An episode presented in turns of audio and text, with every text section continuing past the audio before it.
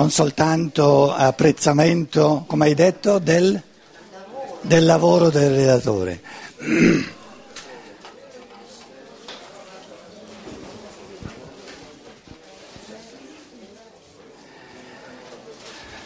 Eh,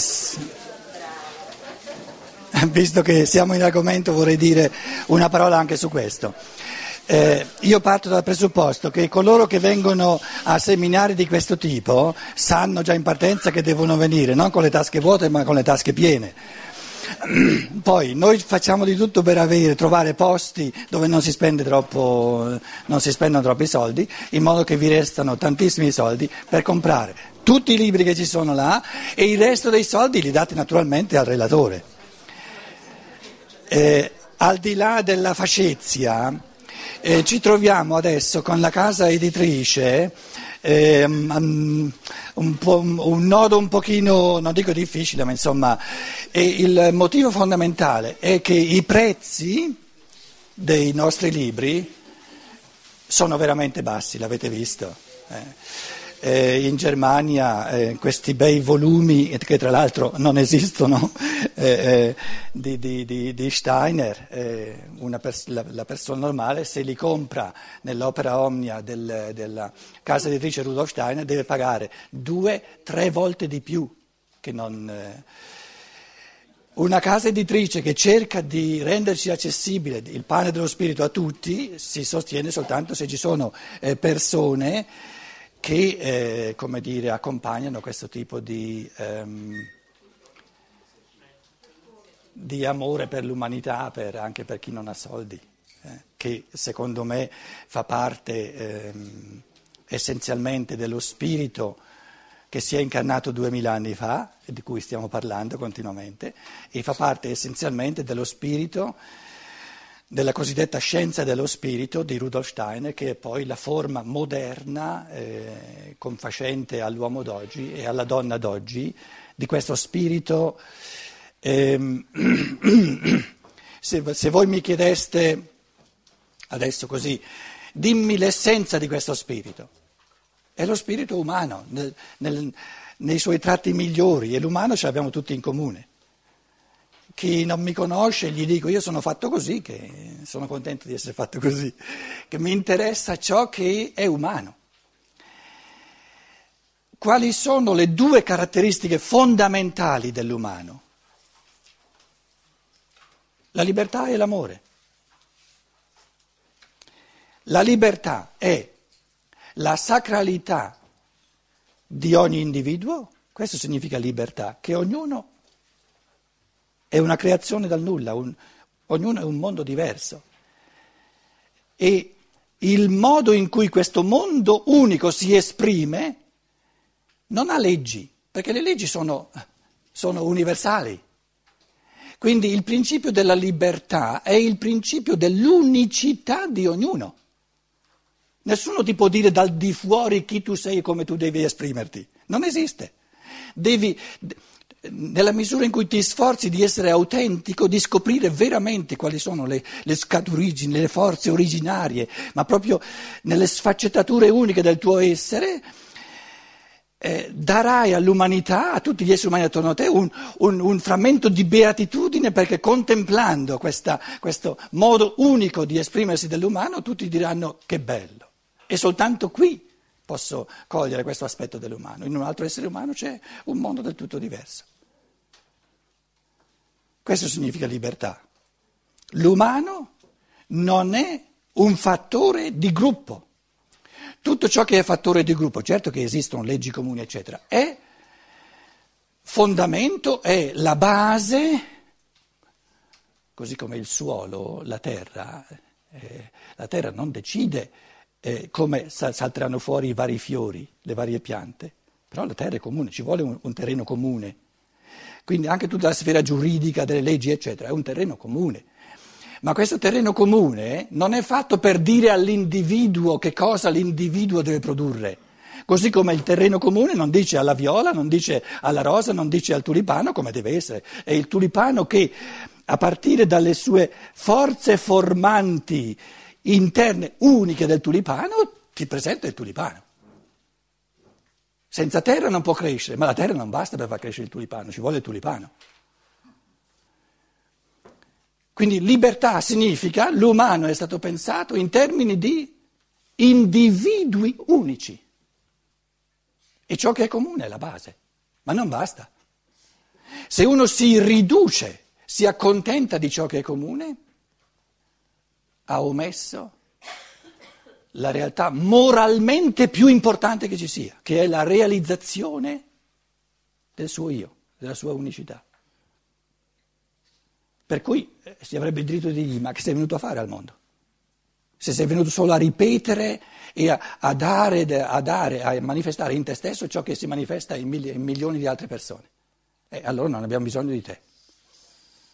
Perché ci fai spendere tanti soldi per mantenerti? Eh, se, se, se, non metti in, in, se non inventi niente di una, una ricchezza tutta tua dell'umanità, che ci fa dire valeva ben la pena tutto questo sforzo di dargli da mangiare e da bere per goderci questa, questa cosa che soltanto in noi si manifesta. Allora, un, una polarità dell'umano è la libertà. Naturalmente mi sto arrabattando, sono cose così, così grosse e fondamentali che si può di volta in volta soltanto, come dire, fare accenni, eh, però ci rendiamo conto che sono veramente i fondamenti della nostra esistenza. L'altra polarità è... chiamatelo come volete, ma eh, eh, la libertà è quello che faccio per me. Qual è l'altra cosa che ci può essere? Quello che faccio per la libertà altrui. Perché se la libertà vale per me, deve valere anche per gli altri. Posso io gestire la libertà dell'altro? No, gestirla la può soltanto lui, perché la libertà, il contenuto della libertà è la sua unicità. Può l'altro far qualcosa per la mia libertà? Certo, perché nessuna libertà può esprimersi senza che ci siano le condizioni necessarie, il terreno. Allora, ognuno di noi, per quanto riguarda la sua libertà, è sovrano, quella la può esprimere soltanto lui, soltanto lui può dire quali sono i contenuti unici del suo io. Però ognuno di noi può, se vuole, e dovrebbe farlo, perché altrimenti nessuno può esprimere la sua libertà, mettere a disposizione dell'altro tutte le condizioni necessarie, il terreno, gli strumenti necessari perché possa vivere in libertà. E questo rendere possibile all'altro la sua libertà da sempre è stato chiamato amore. Ma usate altre parole se volete, non, non, non contano le parole, però la realtà che stiamo indicando con questa parola è, è, è madornale, è fondamentale. Quindi quando è che un individuo ha il diritto di dire a me che mi ama? Ha il diritto di dire che mi ama, a ragion veduta, altrimenti bara, altrimenti me, me mentisce, soltanto quando mi dimostra che fa almeno qualcosa per rendere veramente possibile la mia libertà. E soltanto se mi dimostra che sta facendo qualcosa per mettermi a disposizione gli strumenti perché io possa essere sempre più creativo, sempre più libero, sempre più unico, ha il diritto di dire che mi ama. E questo vale anche per me. Ho il diritto di dire a un altro che lo amo soltanto quando gli posso dimostrare con i fatti, non con la teoria, perché l'amore è una, è una, come dire, è un mettersi a servizio della libertà dell'altro nei fatti, non nella teoria. Posso, posso, posso come dire, eh, affermare di amare l'altro soltanto se gli dimostro con i fatti di fare quello che posso per rendergli possibile il vivere in piena libertà.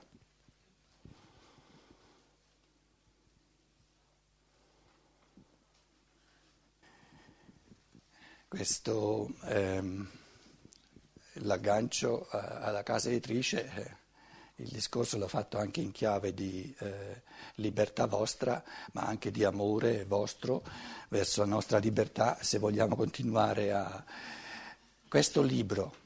Cultura, politica, economia. Eh, devo dirvi, ma mi ha fatto veramente sudare, la Nerini ha fatto una bella traduzione, però ci ho dovuto lavorare eh, tre quattro settimane mettendo da parte altre cose in tedesco, in Germania. È un testo fondamentale di Rudolf Steiner, Sarebbe una gran bella cosa se ci fossero tanti piccoli gruppi che lo discutono, si arrabbiano, eccetera, eccetera, eccetera. Cultura è la sfera della libertà individuale, economia è la sfera della solidarietà comunitaria e politica o diritto, ho scelto il, il, il termine politica, in Italia tira di più che non diritto, no? Eh, diciamo la politica e il diritto è l'equilibrio, ricreare sempre l'equilibrio tra la libertà dell'individuo e la solidarietà della comunità.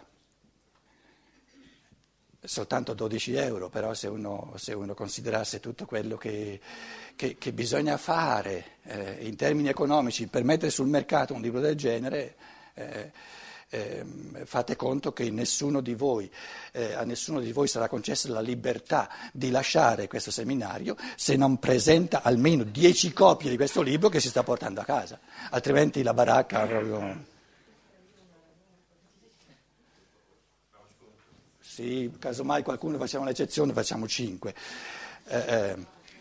Cioè eh, se, se lo comprate anche per, per amici vostri eccetera, naturalmente eh, comprandolo qui la casa editrice eh, riceve qualcosina in più che non se ordinate da macroedizioni dove dovete pagare, eh, aspettare parecchio tempo, pagare un, po di soldi, un bel po' di soldi per la spedizione eccetera eccetera eccetera e la casa editrice si pigliano il sessanta per cento, soltanto per distribuire si pigliano il sessanta per cento,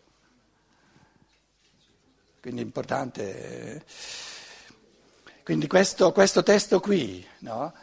Tra l'altro, i, i, tra l'altro, in Germania è un, è, un, è, un, un, un, è un volume dell'Opera Omnia, è il volume trecentotrentadue, l'Opera Omnia in tedesco si chiama Gesamtausgabe, Opera Omnia, trecentotrentadue A, che in Germania è esaurito. Proprio non si compra, cioè, esiste soltanto nel, nell'Archiati Verlag, in tedesco, questa è la traduzione italiana. E perché non esiste in tedesco?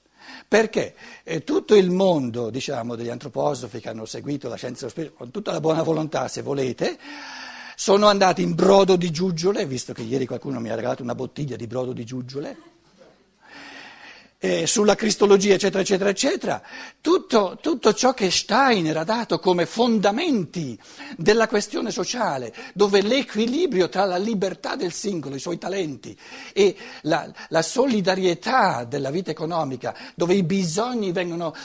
La vita economica, l'amore, l'am, am, amare l'altro significa aiutarlo a, a, ad appagare i suoi bisogni, perché nella misura in cui appaga i suoi bisogni è in grado di esprimere i suoi talenti. Di che cosa ha bisogno un essere umano? Quali sono i bisogni genuini? Ognuno ha bisogno di ciò, di tutto ciò, che lo mette in condizione, perciò le ho chiamate le condizioni, di esprimere in un modo sempre più creativo i suoi talenti unici. E il soddisfacimento di questi bisogni è l'essenza della cosiddetta vita economica.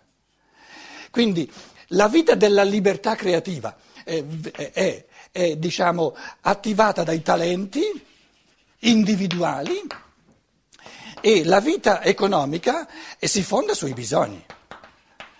Però l'appagamento dei bisogni non è il fine della vita. L'appagamento dei bisogni è il presupposto, è, il, diciamo, è il, eh, la condizio sine qua non per esprimere i talenti. Ci sono degli esseri che si esauriscono nell'appagamento dei bisogni? È l'animale, è proprio la definizione dell'animale. L'animale ha solo bisogni, perché non ha talenti individuali. Quindi quando l'animale ha soddisfatto i suoi bisogni di mangiare, di, di, di, di dormire, di, di bere, eccetera, anche di, di, di procrearsi, eccetera, eccetera, eccetera, non gli manca nulla. Quando l'essere umano ha soddisfatto tutti i suoi bisogni, gli manca ancora tutto.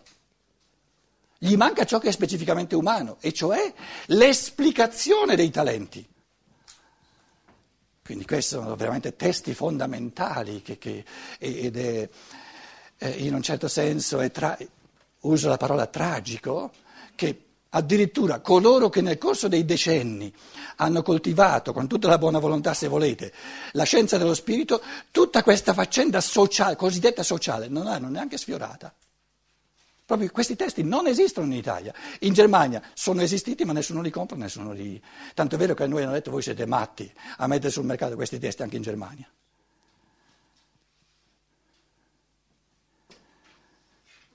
E sì, la vendita non è che sia...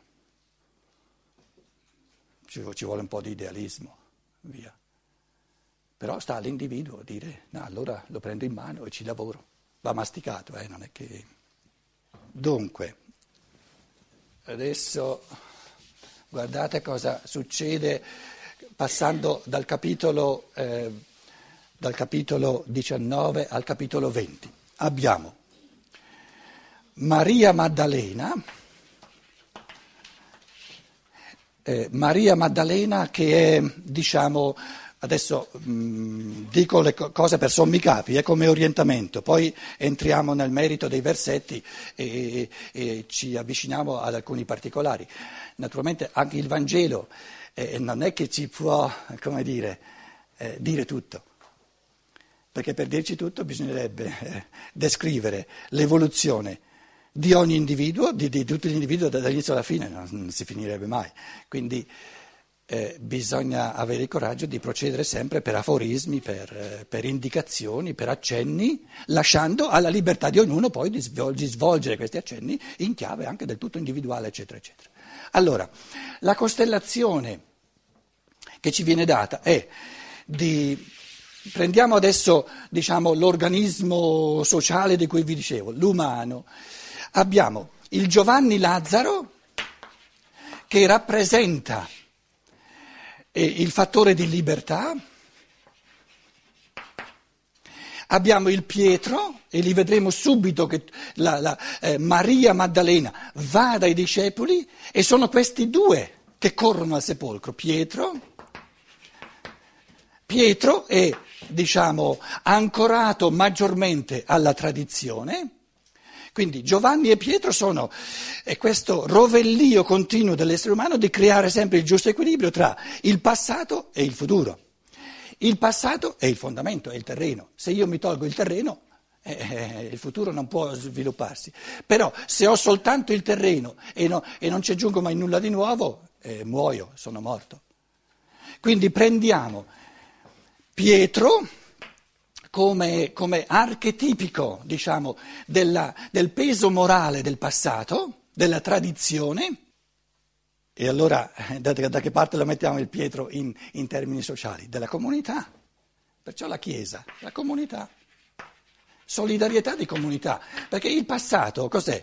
È il comune, il passato è ciò che abbiamo in comune, il passato è la legge mosaica, la legge mosaica è ciò che abbiamo in comune.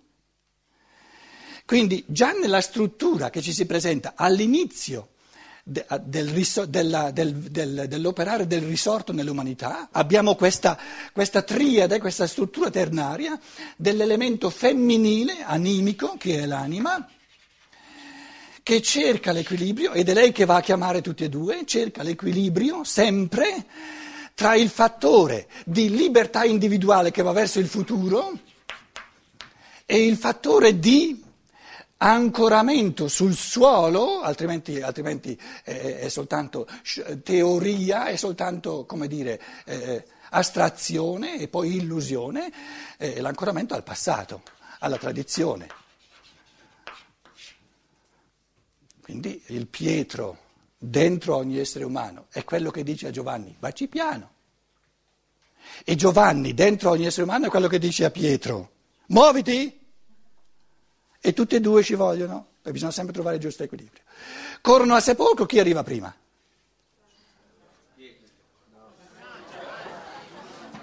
Ho appena detto che Pietro è quello che dice Giovanni, facci piano!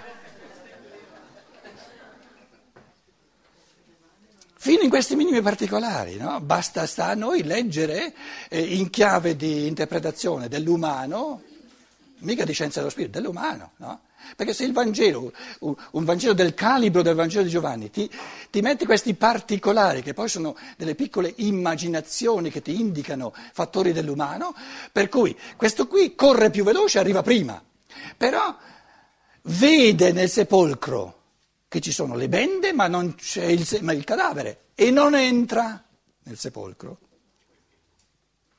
Com'è? Perché non entra? Eh, lo lascio a te di scoprirlo.